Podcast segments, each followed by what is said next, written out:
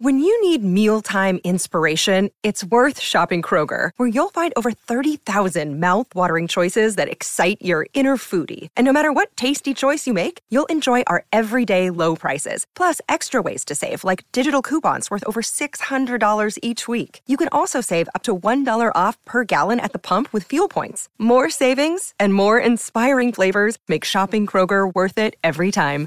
Kroger, fresh for everyone. Fuel restrictions apply. This is ACAST Recommends. Every week, we pick one of our favourite shows. And this is one we think you're going to love. Hello, I'm Geoff Lloyd, and I recently had a baby with Ed Miliband. A baby podcast, that is.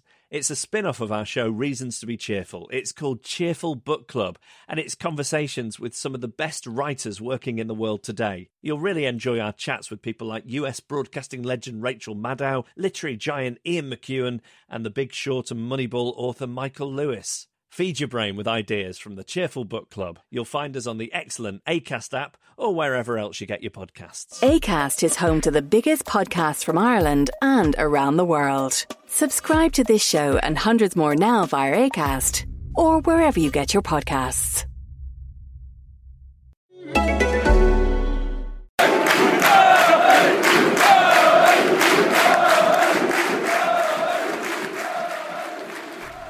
Welcome to the Everything is Black and White podcast. I'm Andrew Musgrove, and today it's another episode of Gibbo's Corner. That is John Gibson, who's worked for the Chronicle for many, many years. Um, and today we're talking about Alan Shearer, the greatest goal scorer Newcastle United has probably ever seen. A lot of competition, perhaps, for that title. But in your opinion, Gibbo? Sure. Um, in a club where number nine are legends, the club is all about number nines.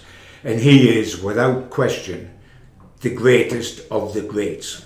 United's greatest number nine legend. Not just for the obvious reason, which is he's the top goal scorer of all time, um, but because of the excitement, the charisma of the man. Um, like every fan, I'm a great lover of the number nines. Uh, I've been very lucky and privileged to know the great number nines, the three great number nines, in my opinion, which was Wojciech, Supermac, and Alan Shearer. The one before that, the only one before that was Hughie Gallagher. Uh, obviously, even somebody as old as me didn't see Hughie Gallagher play in the 20, late twenties. Um, but I got to know him when I was when I first come to the Chronicle as a kid. Hughie used to write a column for the Chronicle, and he used to come in and talk to us in the Chronicle. Wonderful, courteous man, called everyone Sir when he was sober after he, nine o'clock at night, he would want to fight with you. But before nine o'clock, he was the ultimate gentleman. I got to know his son Hughie Jr. quite well, and we did a, a very big um, uh, documentary for Time Television on the great Hughie. And Alan Shearer did a, a piece in that about how his, his dad had revered Hughie Gallagher, Alan Shearer's dad. But you look at Alan Shearer's career when you say he's the greatest centre forward Newcastle have ever had. In his career, 283 league goals, 260 in the Premier League, 11 Premier League hat tricks, a grand total in all his career of 422 goals, career goals. That includes internationals for England.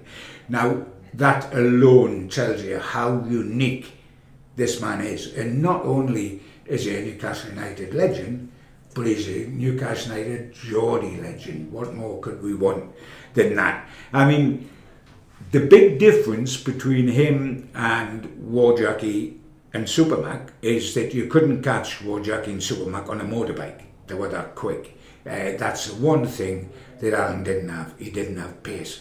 But for me, he was the last of the English bulldog centre forwards, the man of power, of muscle, um, that bullied defenders literally um, and scored spectacular goals. And um, I think any of us that were around to see the whole of his career, and I followed the whole of his career with Newcastle United and at the same time with England, I was travelling with England at the same time. We were very, very privileged. And boy, since he's retired, do we know how privileged we were. And obviously, through your career, you've come across the youngsters who've made it. You know, we've spoken about Gazza, how you Mm. you know give Gazza a trophy back in the day when he was playing as a youngster. Did you hear the name of Alan Shearer when he was a youngster growing up? Uh, you know, at any of the boys' clubs? The amazing thing, no. I mean, I was very involved with Wallsend Boys Club, um, but he wasn't the name on everybody's lips as Gascoigne was, etc., uh, etc. Et he flew under the radar. The, when I heard about Alan Shearer, it was from Jack Hickson. Uh, Jack Hickson was a unique man who become a very, very dear friend of mine. Unique man because at Geordie, all, lived at Monkseaton all his life, worked at British Rail at the Central Station, uh, no background in playing football of any sort, became a scout because he was best man to Billy Elliot, who you may remember played for Sunderland and played uh, for England. He was his best man at his wedding. He got him into, why don't you do a little bit of scouting for Burnley? Um, which was Billy's club at the time. The scouting he did was always schoolboy level. He never scouted senior pros. He always scouted kids. And his record was phenomenal. He put together the whole of the Burnley side that finished second in the old First Division um, and then started going the rounds. By the, he was the first person to mention to me that there was this young kid down at uh, um, uh, Boys Club called Alan Shearer, who had had a trial at Newcastle, uh, but they were at the trial they were short of a goalkeeper and they stuck Shearer in goal. Uh, so he played his trial as a goalkeeper and he wasn't Shay Given, he was Alan Shearer uh, and it didn't happen. Jack immediately saw something in the single-mindedness of the man. That was the great difference. He only thought goals. Everything he did, he was thinking goals. And I always remember Jack telling me he was so mature as a kid, of about 14, 15 year old, that he took him down to the Odeon out eh, in Newcastle City Centre there and put him on a bus to head south, which was eventually about three days later going to end up in Southampton after they trundled throughout the country. And he went down on his own and he was a man in a boy's body. Uh, that's the sort of guy Shearer was from a very early age. Jack always insisted that he didn't discover Alan Shearer. Alan Shearer was always there, other people just happened to ignore him, and he didn't. Um, but the bond between the two of them was quite phenomenal. I mean, he became a second dad to Alan. And at 17 year old, Shearer went into the Southampton first team, scored a hat trick on his debut against Arsenal, not against anybody, against Arsenal. Hat trick, 17 year old. He looked to Jack all the time, who was a very articulate man, about how he should conduct himself publicly. Jack gave him all the advice uh, be careful what you say, be straight, bat and pad, don't say anything controversial. Um, and he followed Jack's advice to the letter. Funny enough, only the years later, when I got know Shearer well, and when he was on Match of the Day, just starting on Match of the Day, um, and I did an interview with him for Chronicle, and I said, uh, are you really as boring as you appear on television? And he chortled with laughter at the question because he had that reputation when he first went on Match of the Day for being a very boring man. He was absolutely not. If you knew him, he was one of the funniest guys you could ever wish to meet. Uh, he was a real Mickey taker, but put him in front of a camera and he was straight bat and pad. He has now developed so magnificently into being one of the best guys in front of the camera because he's passionate about what he says he's shrewd about what he says and he will be outspoken, which he wasn't then. But Jack was the fella that, that created the modern day Alan Shearer. So obviously he signed for Southampton. Was there a moment very early on, uh, like you say, he scored his deb- on his debut, mm. that the bosses at Newcastle thought, oh, we made a bit, bit of a mistake here? Or did that come later as, as Sir John Hall took over and then obviously... Yeah, I, I think they realised long... I mean, they made a bit of a mistake, all right. They could have got him for nothing from school and they paid a world record, 15 million pound, to bring him back to where the home he should never have left. So it was a bit more than a mistake, it was a monumental mistake. But of course, it was, they knew long before you went to Blackburn and won the Premier League title. And isn't it staggering, by the way, that a man of this ability has won winner's medal in the whole of his collection, and that's a Premier League title with Blackburn. No FA Cup, no League Cup, no Europe, no medals at all. But he always said, because he could have gone to Manchester United, Ferguson twice tried to sign him. Think how many medals he would have got then. But he's always insisted to me, and I actually believe him, although a lot of people say, well, he would say that, wouldn't he? But he's always insisted to me having the all-time goal-scoring record of Newcastle United. His club means more to him than a draw full of medals won elsewhere with other clubs. Um, and I do believe that that's right, but I also believe it's sacrilege that he only won uh, the one medal. And it's sacrilege because he ought to have won the Premier League with Newcastle United with Keegan. Do you think when he signed for Southampton, or rather when he was rejected by Newcastle, do you think that that hurt you? That took a lot for him to get over, or was it mind focused on, on proving people wrong? No, I think his mind was focused, and I think to a certain extent he didn't see it as a, a failure at Newcastle United because he, he, he played in a trial and goal when he was a centre forward. Now that was uh, in in Newcastle's defence at the time they weren't certain what they had. All these kids were supposed to be quite useful and needed somebody to go and goal. Alan would have volunteered to play anyway. He would have volunteered to carry the balls in those days. So he ended up in goal. And it was a mistake for Newcastle. I, I don't think he ever carried a chip on his shoulder. He carried an utmost single-minded determination to be the man that he became. Um, and he did that via Southampton, Blackburn. We've got to remember that Blackburn, when he was there under Jack Walker, that's the equiv- they were the equivalent of Manchester City these days. They were the club with the huge money that bought the Premier League title off a shelf, if you like, by buying all these wonderful players, of which Shearer was was the ultimate. And he ended up back here at his hometown club. So I think he's more than content with a with a career. I don't think he ever got a chip on his shoulder. No, I think the only time that he felt really aggrieved and felt what the heck is happening, which we'll talk about eventually, was when he was at Newcastle with Gullit. Um, so obviously Newcastle uh, promoted under Keegan into the Premier League, you know, with Andy Cole. Um, when was the first England or the first opportunity that you heard of, or obviously wrote about in the Chronicle that Newcastle were maybe looking to, to sign Alan Shearer? Was it as late as '95, or was it? Did it come before? Yeah, it, it was really because until John Hall took over at Newcastle United, they were never going to be in the sort of uh, position. The attitude at Newcastle United before John Hall was a bit like the Mike Ashley attitude now. Uh, great money wasn't spent; it wasn't the thing to do.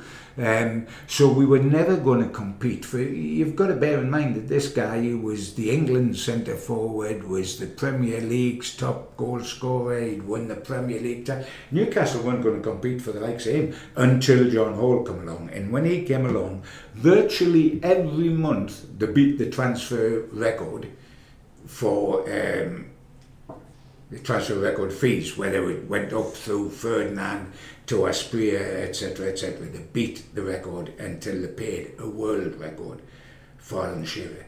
Um, so it was Hall's vision and his willingness. It may well have been Keegan's charisma that made players come and join us, and Keegan picked who he wanted, but without the, it, it's a bit like Rafa. Keegan could have been Rafa uh, if somebody had sat on him from above. Mine Keegan would have taken to his toes a, lot quicker than Rafa hasn't done. Um, but it was Newcastle willing to push the transfer fee higher and higher and higher. And this was new to us and unfortunately only lasted for a short period of time. Uh, carried on a little bit more under uh, Shepherd and um, Hall Junior, although we didn't always buy as well in those days. Uh, once certainly once Keegan had gone, but um, no, uh, I mean Shearer was a very special time. We've got to be delighted that we actually got him back in Newcastle, having missed out on getting him as a kid. And uh, so when Shearer signed, and Castle were getting ready to go off, I think it was Hong Kong. Um, I was in America. It was absolutely unbelievable. I was covering the um, World Cup, I think. Uh, sorry, the Olympic Games, I think it was in Atlanta. And uh, I got a phone call from the office. I realised what had been going on because of my relationship with John Hall and being part of the Magpie Group, uh, which put John Hall into power. So I knew who he was chasing and why.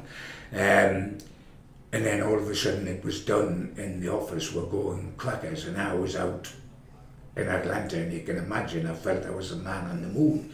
It was all happening here and I was out there. It even made the papers out in America in the middle of the Olympic Games. The American papers were carrying stories about Shearer's world record transfer. Um, but it was a wonderful, wonderful feeling to think, now we're cooking. And this should have been, uh, this should have been Newcastle going on to become Premier League champions. They had just failed, if you remember, the season before we got them, when we were running away with it, um, and then blew up at the end. Um, and I've got a feeling that you would never get Shearer to admit it, um, but I've got a feeling that he had every right to feel let down by Kevin Keegan, even if he didn't say so publicly. When Kevin and off straight after signing him, he bought Shearer to be the icing on the cake to go and win the title. And by Christmas, uh, KK had taken to his toes. I know that Ginola, for example, uh, was very uh, held it against Keegan because he said that Ginola was in a position to go to Barcelona from Newcastle. Kevin Keegan said to him, Don't, son, this place is taking off. We're going to win the championship. We're going to go into Europe, win Europe, do everything. And it looked like that was going to happen. Ginola agreed to swallow a wonderful transfer. And bear in mind, he wasn't an Englishman, he was a Frenchman, so he hadn't that tie to Newcastle. He swallowed it to stay because he was persuaded what would happen here. What happened here? KK went. Having stopped Ginola going, KK went. And he went, uh, and let's be truthful, he was charismatic, Keegan, and if Keegan had stayed, I believe that Newcastle would have made that one step and won the championship and chased, changed everything. But I think Keegan had the heart knocked out of him when we failed after that 12 point lead with Man U.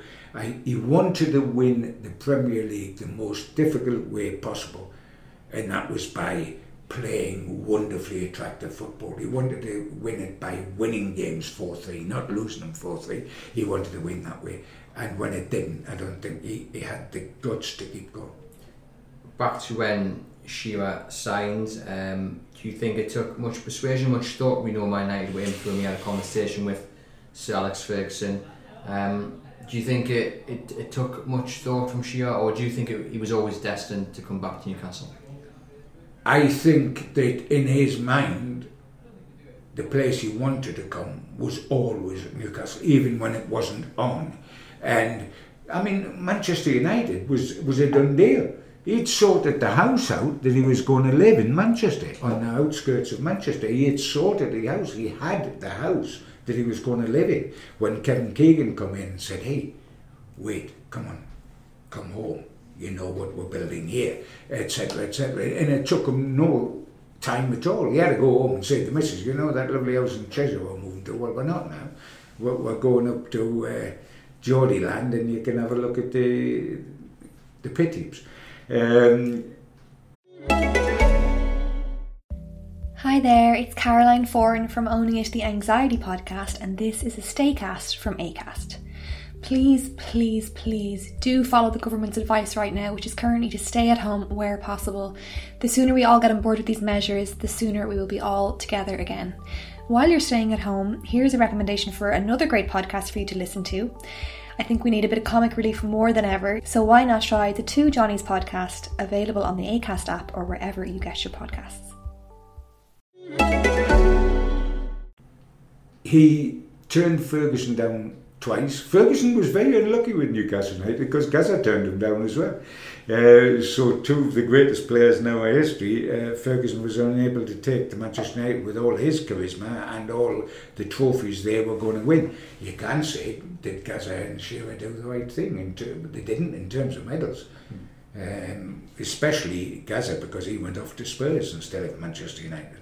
Um, but no, I, I, I think once Newcastle were in for Shearer, there was only one place he was going to come. He was going to come back home uh, to the place where his dad absolutely adored Newcastle United, he adored Hughie Gallagher, it had Jackie Milburn. He was a Geordie through and through from Gosforth, and the idea of coming home. And at that time, winning the championship that hadn't been won since 1927. That was very realistic at the time Keegan joined us, at the time Shearer joined us under Keegan. And I honestly believe that he thought that was the next step and it was going to happen. I mean, some show of uh, ambition from Sir John Hall, £15 million a world record Oh. fee. Yes. I mean, you writing the stories, I mean, I know you said you were in America, but Yeah. it must have been amazing to think, you know, this isn't just a club record fee, this is a world Word. Oh, fee. I mean, incredible. And, and only beaten once by Newcastle United since. That was the 16 million for Michael Owen, who never produced anything for this club did, like Alan Shearer did. Mm. But we've never paid that again, all these years later.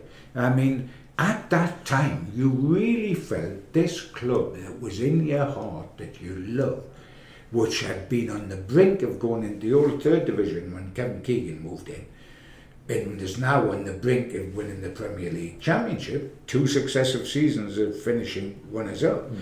You felt the breakthrough that Newcastle United fans deserved was going to happen, and, and had it happened, I think the whole history of Newcastle United would have been very, very different. As quickly as Keegan went, the side disintegrated. Shearer stayed as the flag bearer and was wonderful, but these outriders disappeared. I mean, Beardsley went, okay, he was getting older, Ginola went, Ferdinand went, the, the whole of the composition of the entertainers went, and we started getting people like uh, Barnes and Rush and John Dalton, etc., long past the sell-by date. And all the ground Newcastle had made up under the Hall and Keegan years were lost just as quickly in the years that followed.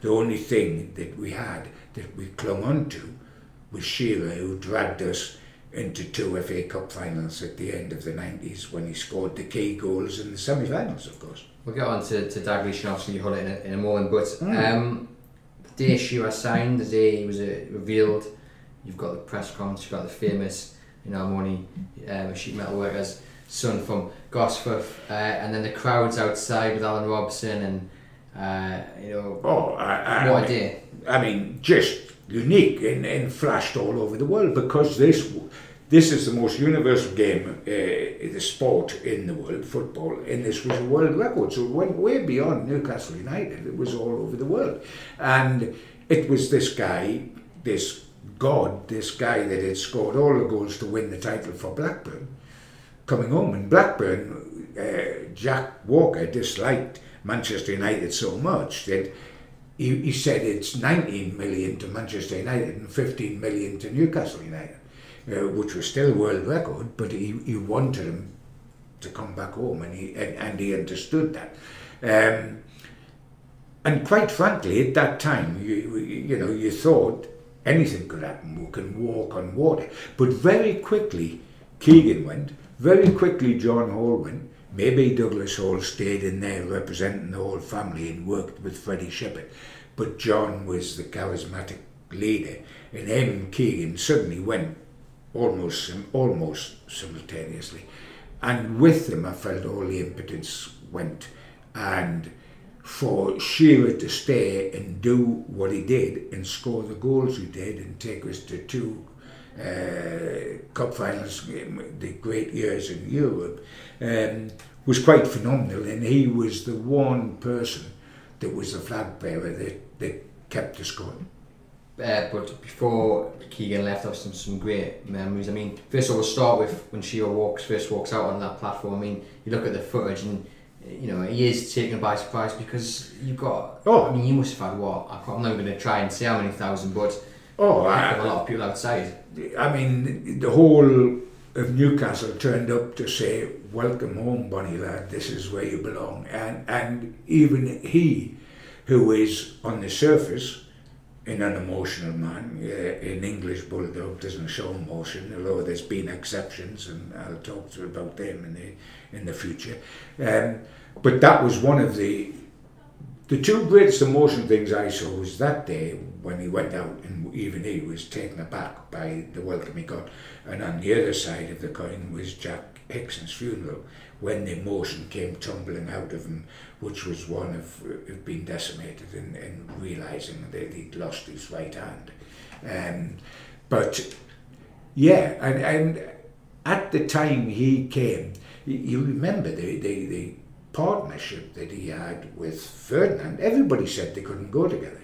You know, they're two target men, they, they do the same, they play the same game, they won't be able to play together. It's him or him. And unfortunately, Dalglish had followed, bought into that and believed it was one of the I suppose it shows on Ferdinand's part just what uh, a character he was because obviously Shearer came in and said, look, I want the number nine shirt. And many people would have said, no, no you know, it's, uh, but Ferdinand said, right, fair enough, you can have it, I know what it means to you, play it together. And they did, they had, they had some partnership. Well, Shearer says to this day that the best partnership that he ever had was with Les Ferdinand, which was only for a season, but he says it's the best partnership ever. Now, when you consider that it was him, it was the SAS at, at Blackburn, him and Sutton, that won the Premier League title. When you think of Shearer and Sheringham at Euro '96 um, for England, when they were absolutely brilliant, it, it tells you something. And um, Les was terrific. Um, a great, great player, an absolute gentleman that dovetailed magnificently. Can we forget the Manchester United slapped for five? We keep talking about Philippe Albert's chip but the two guys that played up front were absolutely out of this world. Um, and to be truthful, I thought that Ferdinand was humiliated in the way that he left Newcastle United. And even he, that give up his number nine shirt so that Shearer could have it and they could play in tandem, wasn't going to crawl back to Newcastle because Shearer had got injured at Everton he was already in London to sign for Spurs and took a phone call off Newcastle. Oh, Alan Shearer's been injured. Would you would you like to come back and play for us? You're kidding me? You just told him that he, he was off. He had to go because they only wanted to play one man up front, and that was Shearer. And now he asked him to come back. Even he, the gentleman that he was, wasn't going to do that. And and so we lost a partnership that had been absolutely outstanding and could have shot us to the Premier League title. Shearer's first goal against Wimbledon, a wonderful free kick in the last minute of the game in front of uh, the Newcastle crowd he dreamed of playing for in front of a ball. I mean, wonderful free kick and what a moment. Well, it's amazing, isn't it? The, the, the legends of any club, and they always have the occasion, don't they? They always produce. I mean, if you take Keegan as a player, scored on his debut for Newcastle United after signing him, and he scored in his last ever game for Newcastle United. You take Shearer, he scored on his debut against Wimbledon, and he scored on his last ever game uh, at Sunderland when Newcastle win a derby match, uh, and he's carried off. Julio Arca tackle. Can you? Uh, I, I, mean, actually, he couldn't put. Julio's a lovely. I couldn't punch his way out of a paper bag, and he, he fell as the biggest oak tree in England. You know, you can't believe it, can you? But uh, the, this is what the great players do. They have this ability. You can almost go to the bookies and you can't get odds because the bookies, we all know what's going to happen. We all knew it was going to happen when Keegan came here. We all knew it was going to happen when Shearer came here. Um, Shearer made a living out of working a penalty area, which is the, the flick knife, the back alley of football, if you like, where, where all the dark arts happen. He made a living out of operating there. He didn't do it on the hoof like Supermac in Melbourne, running away from defenders. He didn't run away from defenders, but he was powerful. He had a sense of knowing where the ball was going to drop. He was terrific in the air, and he bullied defenders without a shadow. Um, what would be the one moment for you that stands out about Alan Shearer? The one, the one game, the one uh, the one goal perhaps. We've got getting the goals because there are a lot of goals, but what about the one story that you would tell about Shearer's playing career at Newcastle that you would say, you know, this this defined the man? Well, that's a great, great question because there's there's so many, and his career was all about goals. And if you if you go on about goals, you're going to talk about Everton with the, the great goal where he turned, stuck it in the back at the Gallowgate end. Everybody remembers that. But for the impact that he had on me the day he did it, uh, everybody wants to get to Wembley in domestic cup finals, uh, especially at Newcastle United. I've been brought up little schoolboy in Newcastle winning the cup three times in five years to begin in the 50s. Charismatic time, wonderful times. The cup final then was much bigger than it is now. It was the epitome of everything in the English game. Europe hadn't taken off yet, etc., etc. So it was the ultimate. Um, and to be at both semi-finals, successive seasons, when Shearer scored the winner to take you to Wembley in the FA Cup final, that moment when he scored the goal and he stood with his arms up in the air in front of banks of black and white for adulation pouring down. Um, for the elation of it, that, that could have only been beaten um, if he'd scored the winner in the cup final. Uh, I had it when Supermac scored the two great goals against Burnley in the semi-final at Hillsborough to take us in the 70s, to the cup final, and at the end of the 90s when Shearer did that, is one-off moments when you said, that's why we brought him back home. That's what he does. What he does that others don't do as consistently as him. And the feeling of thanks, of adulation, at that moment he could have walked down the Tyne and not got his feet wet. Um, he, he was elevated to that sort of stature. And I remember those days more than the final. I remember Supermac's semi-final at Hillsborough more than the final. Um, because sometimes the wonderful things getting there, you know. The next wonderful thing's to win it when you're there. But sometimes the getting there, the day you walk out of that ground and you know you're in the FA Cup final, I mean, some goal against Spurs in the semi-final. Oh. I mean, he's not gonna. I mean, we say he wouldn't have hit a, a ball sweeter than that, but we all know he did a few years later. Say against Everton, against Chelsea. He did. He did. But, he um, did. What a goal to send Newcastle to the final. Um, I, and this was his trade. Um, and it's it's when you're living it, it's very easy to become almost complacent.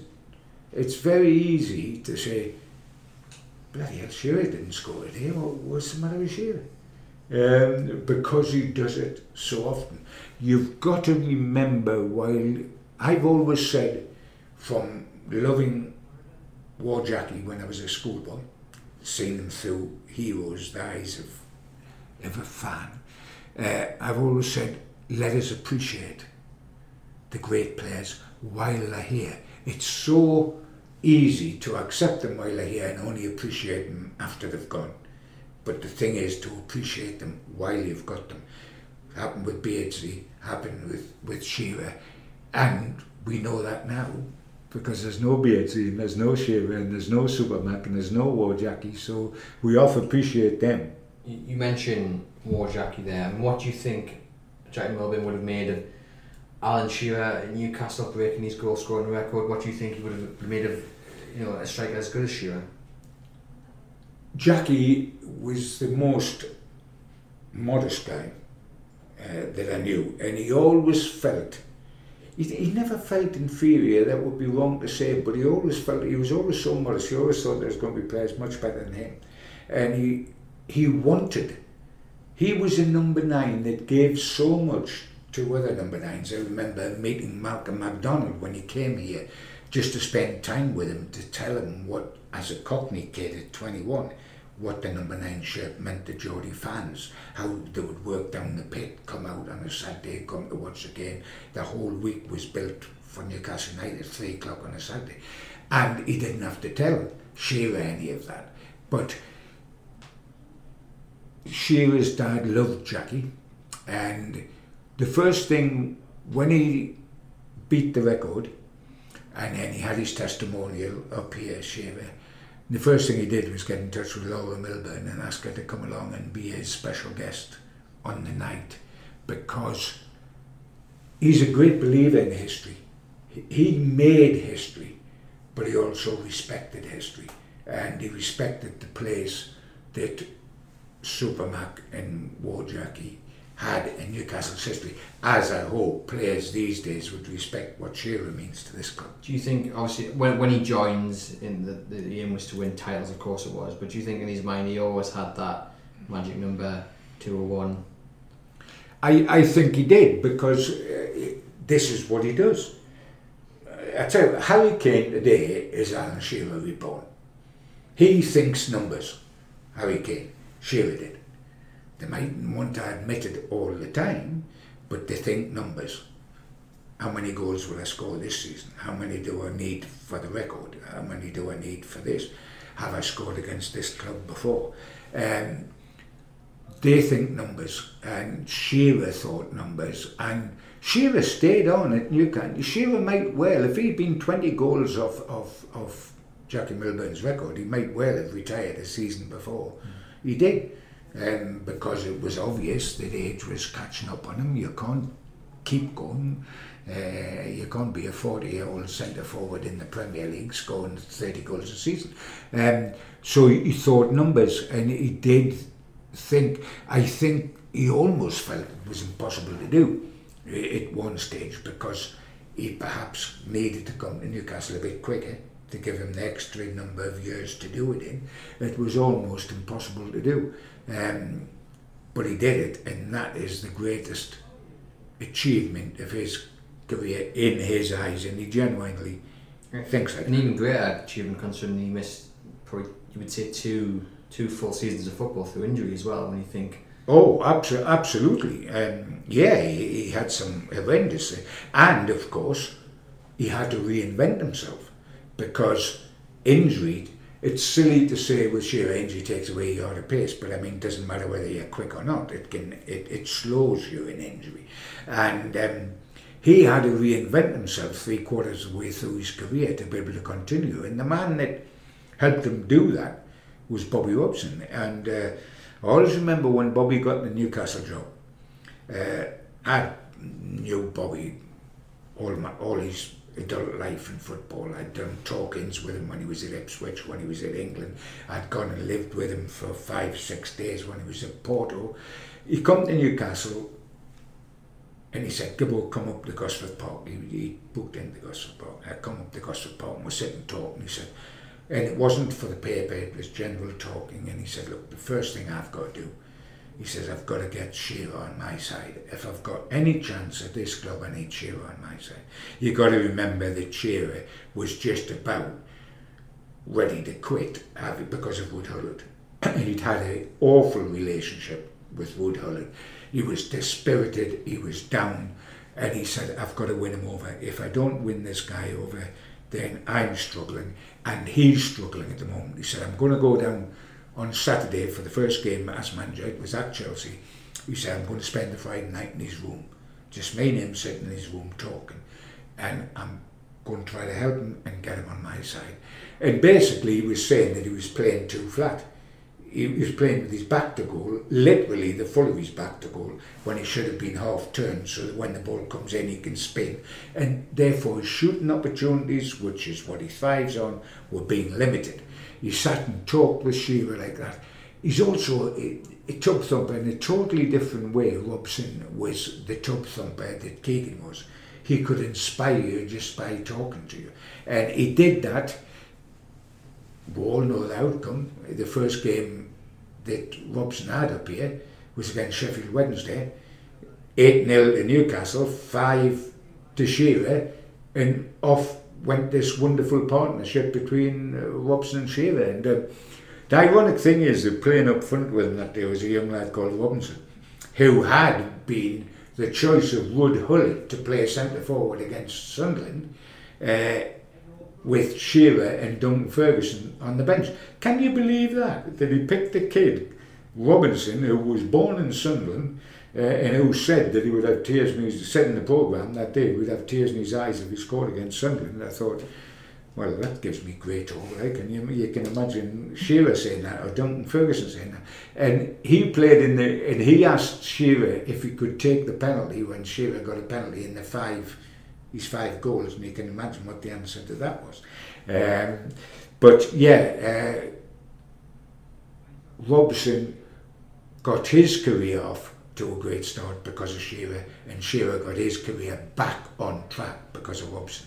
They needed each other after what had happened at Newcastle following the departure of Keegan. And Shearer admits in the, the Bobby Robson film, which is out at the moment, that you know he, Robson did save his uh, career. I mean, just how bad was it under Ruud I mean, how did that affect Awful. Shearer's, uh, you know, Awful. The interesting thing was that we, and by we I mean Newcastle United fans, of which I'm one, didn't enjoy Kenny Dalglish at all. Uh, Shearer did. I think he's quoted as saying if he'd come two or three down the line, it would have been different. Well, Shearer loved me. He was his manager when Blackburn Rovers won the title. Shearer loved him, and I think Shearer was influential in getting uh, Dalglish to Newcastle. Um, so he tolerated those times. We didn't because we lost Ferdinand, we lost, and, and we got all these people that were well past their sell-by days. But Ruud Gullit, huge disappointment for me, and I think for Shearer, because Ruud Gullit was one of the greatest players I've ever seen in my life. Um, but as a manager, was very arrogant. He decided to take on Shearer head on. Uh, made it quite obvious that he didn't rate him as a player. Um, very obvious when you think of uh, Sunderland and you pick a bench with Ferguson on it and Shearer on it. I mean, Alan always said he went. He was so annoyed. He went the next morning to rip uh, Gullit's head off. Uh, got to the ground before nine o'clock, half past eight, quarter nine in the morning, and he was too late. Duncan Ferguson was already in there doing the job that Shearer wanted to do. Um, so they, they, were, they were very dispirited. Uh, obviously, Shearer still played under Ruud Gullit the majority of the time. Famously, the Sunderland was the end of Gullit. Gullit, once, once I got that team sheet before the kick-off, I said, that's the biggest suicide note I've ever seen in my life, that team sheet, because he's got to win this derby with that side. If he doesn't win this derby, he's finished. And in fairness to Gullit, he went and he quit. He went in, saw Freddie Shepherd and quit and said, I don't want any compensation, which you've got to say, not many managers. The only other manager I know that ever did that in Newcastle was Jack John. Do you think had they won that game and Shearer hadn't come off the bench and Newcastle had won that, Shearer would have left. that would have been it? Shearer would have left. Uh, Gullit would have wanted them out and Shearer would have had to sacrifice his dream and say, I can't play here under this guy. What do you think? Because obviously Rob Lee was another one who suffered under Gullit. Didn't even get a squad number. Was it just big characters and Gullit just didn't didn't couldn't handle it? Some of some of that come into it. I mean, he, I believe that he did Rob Lee to get at Alan Shearer because Rob Lee was Alan Shearer's biggest mate. He knew publicly he couldn't not give a, a squad number to Alan Shearer, so he wasn't going to give it to his best mate. And then he was going to be at Shearer the whole of the time and then leave him out of key matches like that. Uh, Stuart Pearce was a, was another big character at the time that he, he turned his back on. Um, Gullit was very, very confrontational. Was I've always said we had some of the greatest managers at Newcastle in terms of the names. Unfortunately, there were great players and not great managers, and that's everybody from Ossie Ardiles to Dalglish to Ruud Gullit. Wonderful, wonderful, wonderful players, poor managers. Um, and, and Gullit would have spelt one of them had to go. Either Ruud Gullit or Alan Shearer, one of them had to go. And thankfully for us, it was Gullit that went. And obviously, like you mentioned, Robson followed next. There was Premier League uh, battles for the Premier League title. There was European adventures and Shearer scoring in San Siro, scoring a hat trick against Bayer Leverkusen. Um, nights that you know Shearer would have uh, have dreamed of as a young kid. Yes, oh, without without a shadow of doubt. Um, but I always think he was he was as a player one of the most single-minded guys uh, you could ever wish to meet. Uh, one of the guys as well that was very big on trust. Um, and that included my relationship or anybody. If you did Alan Shearer a disservice, that was you finished for good with, with Alan Shearer. And that's fair comment.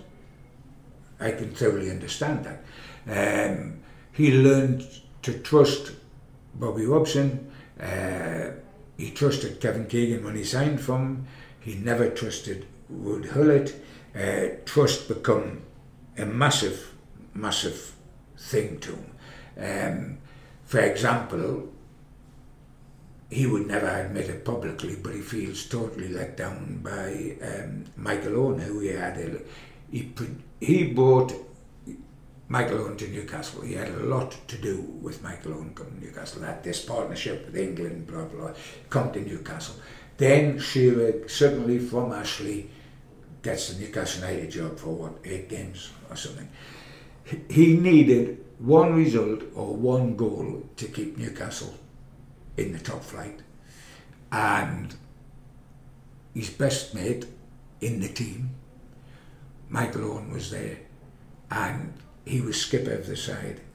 Two games to go, didn't play in the second last game, said he had an injury, wasn't feeling right, etc. We played in the last game, never got a kick, etc. Uh, etc. Et didn't score the goal, Newcastle went down through a lack of one goal. And yes, he had had his run in with Joey Barton, etc., etc., but with hindsight, and because it, this was the one job, managerial job above all others, he wanted. Um, I think it's all too late now, and he's got a wonderful career with uh, Match of the Day, etc., etc., but he wanted that. And Michael Owen did him no favours, and by Jove, neither did Mike Ashley afterwards, in the way he handled a legend of this club in terms of promising him the job. The last time he spoke to Ashley, he, he had the Newcastle job. And he never heard from him again. Literally, he never got the job. I mean, tragedy. Trust was a massive thing in Alan Shearer's life. And if he can trust you, then you see the real Alan Shearer, who's the funniest, warmest, wittiest guy you could ever wish to meet. He is a funny, funny man. Um, but having been a superstar from 17, he's always wary of a new face until he knows that you're on his side. Just briefly then, what was his relationship like with, with Souness, with Roeder, who obviously came after yeah, Robson, I mean, what, what, what was the relationship like, like with them two? Souness, the relationship was fine. Um, because these guys, Gullit apart, realised that they needed Shearer if they were going to be successful at Newcastle United. Souness had been a terrific player at, at, Liverpool, a wonderful, wonderful player. wasn't a good manager, but this is this was the period, remember, where we had um, all the business of uh, Mary Poppins and Bellamy having a, a puppet show, etc., etc. His relationship was was fine with Souness. Um, the two managers, and he worked for both of them, uh, were Keegan and Robson, who could have changed the history of Newcastle. Had Keegan stayed, or had Robson immediately followed Keegan. And John Hall had met uh, Robson when he was manager of Barcelona him to, to come straight away and, and, and couldn't, wouldn't. And they were in for that, for Dalglish, the other half of the boardroom wanted Dalglish. And so it didn't happen. But we got very close under Keegan, we got very close under Bobby Robson. And the man that could have made both those dreams come true for those managers was Alan Shearer. Um, and I mean, when I look back at the whole of my time with Newcastle United, over 50 years with the Chronicle, and literally a lifetime as a fan from being cradle to grave. Uh, our real mix, our missed opportunities were Keegan and Robson. To a certain extent under Joe Harvey when we built up after the European Fairs Cup, but I think Joe did a terrific job, took as far as we could, but the twice we should have really gone was with Keegan and Hall and then with Robson, especially with Keegan and the entertainers. And that was when Shearer should have been the difference between Newcastle being where they are now, where he is a legend, with a statue outside the ground, not inside the ground. Disgrace. With a statue, the greatest goal scorer of all time. He will keep that record for so long, it's untrue, because you don't get the loyalty these days of a player playing for one club and therefore staying long enough to set records. The one possibility might be Harry Kane with his love of Spurs, but can Spurs keep him unless they go on to win things? And Harry Kane's, I say, is the modern day Shearer. But I think Shearer's record is going to stand at St James's Park for an awful long time. And if you look at the strikers we've got at the moment, then it's going to stand forever. so breaking that record, I mean, obviously you, you still taught Alan Shearer, but that moment when he broke that record, um, or let's talk about equal first, knock on from from Shearer, um, put it past the keeper. I mean, what was what was Shearer's initial reaction? I mean, obviously one of absolute elation. What what did he talk to you? How what did he say to you? I, I, I think it was the wonderful moment of, of relief because you know your career is coming to an end you know that your legs are getting slower, your reactions are getting slower, you can't quite do what you used to do, you're running out of time. And bear in mind, once he had the record, his season finished early with that injury at Sunderland. You know, he was supposed to finish at the end of the season. Uh, that was always a possibility of happening, especially as you get older, that something like that happens and you fall short of the record. I think immense relief was the first, followed by huge pride, um, massive pride, and an assurance that maybe I haven't got medals, but I've got a place in the history, 125 year history of a club as big as Newcastle United, with 50,000 people, a record that could stand forever, uh, without a shadow of doubt, and that's enormous. And, you know, one Premier League Championship medal, fine. But he's got a record up here which, if you're a Geordie, if you were Supermac, no doubt Supermac would have loved that, that record at Newcastle United, but at least he was a Cockney. This was a homegrown boy that was taking it off another homegrown boy, Jackie Milburn. Seemed totally appropriate. I think you said he lives he lived his dream when people do question it. Um, on to the managerial spell you had. I mean, I mean, that that must have hurt Alan to, to see Newcastle relegated, especially in his own tenure. Oh, I, I think it, it hurt hugely. Uh, he's a man of terrific pride. He's a man of terrific backbone. Uh, he doesn't wilt, and um, I think it hurt that he, hugely that they went down. I, I think it soured the relationship with Michael Owen because they went down, and Owen was possibly the person that could have done something about that.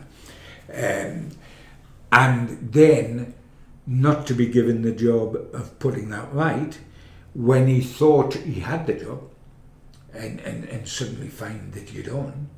And then by coincidence, so you know, the Shearer bar is no longer the Shearer bar the, uh, there's a statue inside the ground of Jackie Milburn, there's a statue inside the ground of Bobby Robson, there's a plaque inside the ground of Jorvie, but there's a statue of Alan Shearer outside the ground. Now, the Shearer bar's gone, the statue's outside, you weren't given the, the Newcastle United manager's job when you were led to believe that it was yours.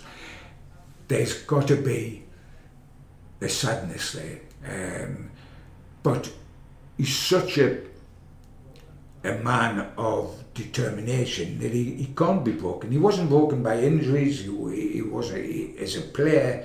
He had this burning desire in him that made him what he was. The only time I've seen him lose uh, that sense of being in charge of himself was, as I say, was the funeral of Jack Hixon which uh, took place down at Cullercoats. Um, there was only three people spoke in the pulpit at Jack's funeral. One was Alan Shearer, two was Lawrie McMenemy, who was the manager of Southampton at the time. Jack Hixon was their scout and took Shearer down, and the third person was myself. Uh, I got up first, used with speaking on stage, but this is totally different. There's no mic, you're in, you're in a church, there's absolute silence, you can't get reaction from the crowd. It's a totally different setup. And spoke what I thought was well for a little while, and then emotion just got on top of me, and I had to fight the tears back.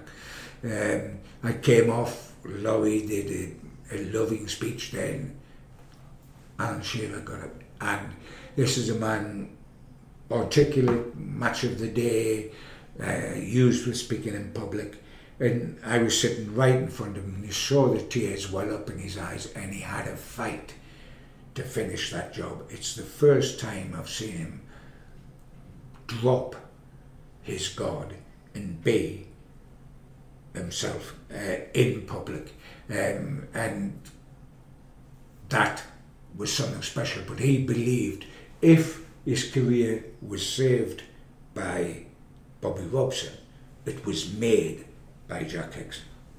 Um, on to just stories about Shearer. I mean, we can talk about the goals as superb goal he scores against Chelsea, which is my personal favourite, where he turns to SIE and hits it from all about 30 yards. I mean, the way the ball moves, he's got the Everton goal, um, the Villa, the goal against Aston Villa. Um, for you, the greatest goal he scored? What would, you? Well, not the most important goal, but the greatest goal was Everton, which a lot of the fans think at the Gallowgate end when he swiveled and rocketed into the top corner, because that was what Shearer is about. He was about power. He was about holding people off. He, he could punch a, a hole in a, sheet of metal, metal sheet, no problem at all about that. He he was if that goalkeeper had got in the way of that, he would have ripped his head off. Yeah, um, you know, he wouldn't have stopped it with his face. His face would have gone in the back of the net with the goal. That's the sort of power that that Shearer had, and. Um, as I say, the, the goals that stuck out emotionally were his semi-final winners because he was bringing dreams true. Uh, but a typical Shearer, and there was so many. I mean, there was over two hundred, wasn't there? So you know, uh, crikey me, we can sit here for the rest of time and talk about Shearer's great goals and what he's what he's meant to Newcastle United. Um, we know what he means on Tyneside because we live with him. He still lives with us. We see him all the time on television. There he is at Newcastle United games. He walks amongst us. But sometimes you've got to go far afield and realise how much he means to Newcastle United fans. I mean, I remember going last year to Hong Kong with Alan Shearer on behalf of Wallsend Boys Club, where he was doing the PR exercise out there.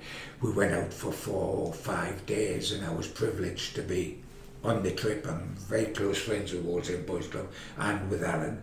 And if Alan allows you to go on the trip with him because you're going to see him with the guard down all the time, then you accept it as part of the inner sanctum. And at the airport, it was we flew in with no announcement in Hong Kong were coming. We flew into Hong Kong airport, and there was fans at the airport queuing, shouting. It was like the Beatles for Shearer because the word had got out within Hong Kong that he was coming. Of course, they found the flights out, and it was like that the whole trip. People stood. We went down for breakfast eight o'clock in the morning. Lift doors opened. Football fans standing outside waiting for his autograph. We'll come in at 11 o'clock at night after doing the dinner uh, to raise money. Fans are standing inside looking for his autograph. We went to one dinner, opened the room, there's 40, New, 40 Chinese fans, all in Newcastle United black and white shirts, waiting to see him, uh, to get the photographs and autographs taken. The World Cup now in Russia, he's been with the Newcastle United Russian fans who went to see him. It happened in Hong Kong with all the, all the Chinese guys. I spoke to one of them, he was coming over to Newcastle United for his honeymoon He'd never been to Newcastle United, supported them all his life, getting married to a Chinese girl, Hong Kong girl, where were they spending the money? They were coming here, we were playing Burnley. Now there's a fixture curdle the heart, isn't it? Newcastle United v Burnley. He, he flew from Hong Kong with his new bride to watch Newcastle. And would he see uh, Alan that day because would Alan be up in his box? Alan always seems very willing to to you know give the fans what they want, and that's because he knows what Newcastle. He's a fan at heart. He knows Absolutely right. He's, he's a very clever man, uh, apart from being a very loyal man and a very, very proud Geordie, and he is a proud Geordie. Uh, but he realises that the people that make footballers are the fans. And a lot of modern day footballers seem to forget that. They live in a cocoon, they live in uh, the wonderful house, they earn millions, and they're so detached from the fans in the way that Jackie Milburn Jack Milburn used to get in the bus from Ashington with the fans down to the game. Um, crazy, crazy, crazy. These days, uh, it's a totally different world. Alan Shearer has never, because he's a very clever boy, he's never lost sight of the fact that the people that keep you where you are are the fans. And, and he's always been terrific with them. And his image, you know, he's the Geordie Hart man, uh, hard man, isn't he? You know, the, the fans love that side of him as well, you know, because Geordie guys see themselves as tough guys who stand in December uh, with no shirt on in snow supporting Newcastle United. Now, to have a centre forward who would mix it with Neil, uh, with uh, Lennon, um, who inadvertently put his head in the way of Alan's boot, and Roy Keane, who wanted to punch him in the I mean, face. that's that's the moment, isn't it? Against Man United and Roy Keane loses it, and we, we'll we'll never know what uh, Shearer perhaps said Roy Keane, but you, Oh, I think without a shadow of doubt, he, he wound Roy uh, Keane up. He knew exactly uh, what he was doing. But I mean, I would love to, you know, Keane say, oh, I, I could have punched him in the face. Now, that would have been a proper fight, wouldn't it? Keane v Shearer. It, it wouldn't it wouldn't have been Kieron Dyer v Lee Bowyer for the Northeastern Flyweight Northern Area titles. Uh, That would have been a real uh, superstar um, confrontation between those two guys. Um, and as long as things don't happen, but uh, it's part of the, the myth and the love of football. And I mean, one of the stories that uh, the other one round is when he smacked Keith Gillespie, of course, where, where, In Dublin. In Dublin, yeah. Um, and and I mean Keith, bless him, who's a lovely lad, but could get quite mouthy, especially with a couple of drinks, and he picked the wrong person to get mouthy with. Um, but I mean, Keith makes a, a living out of that story now. He does the rounds of talk-ins in the northeast, and he's a lovely man. And uh, he tells his gambling stories and his and, and his story of the day he got smacked by Alan Shearer, um, and he's quite he's quite proud of the fact. Um, but yeah, I mean, Alan was uh, not a shrinking violet as a player. But if you're going to be a quality centre forward, you've got to be able to handle yourself on the pitch. And uh, within the laws, I'm not suggesting you go around punching people like Keane, and luckily that neither of them did that. Um, but you've got to be able to handle yourself. You've got to be able to bully defenders, not physically hitting them, intimidating them. And he was a master at that. Um, and one final story my uncle's always is their season ticket holders or they way until Mike Ashley came along. Yes. Um, ball Newcastle home and away for many years. Newcastle, I think, needed to beat Blackburn to, I think, to keep to still have a chance at the title. I think they were away at Ewood Park, and they say Shearer never had a touch of the ball when he was playing for Blackburn that, that day. Oh yeah, when we lost to Blackburn and the, the famous, we, we all remember the four three at Liverpool, Yeah. but uh, but of course, absolutely, and that was Shearer on the other side before he came at the end of that season, I think, uh, to Newcastle. Never got a kick, uh, never appeared to wish to have a kick, um, and then this little Geordie, he was the big Geordie playing, and then this little Geordie comes on to partner him when we are winning 1 0. Graham Fenton, uh, who's now managing South Shields, bless him, and what a lovely lad he is, Graham. But he comes on and he scores two, and we, we, we lose 2 1. Now, one Geordie, the, the superstar Geordie that was supposed to score two, didn't. And, and, and the other Geordie who come on as a sub did. And I mean, Graham was so. He, he was just doing his job.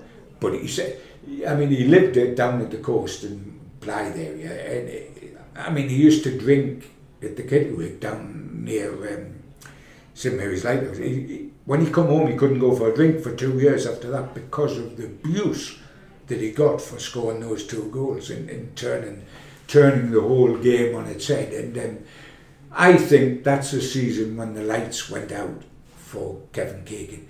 We got Shearer at the end of it. We're going to have another go. I don't think Kevin ever re- recovered, although he wouldn't admit it, from losing his dream way of winning the Premier League title to Ferguson of all people at the death. And um, there, on a flick of a coin, uh, Keegan going the following season when Shearer just arrived. What a missed opportunity for Newcastle United. And when I look back, I'm proud in the part I played in helping to put together the entertainers era uh, with Hall and Keegan from the old third division right up to the Shearer world record transfer.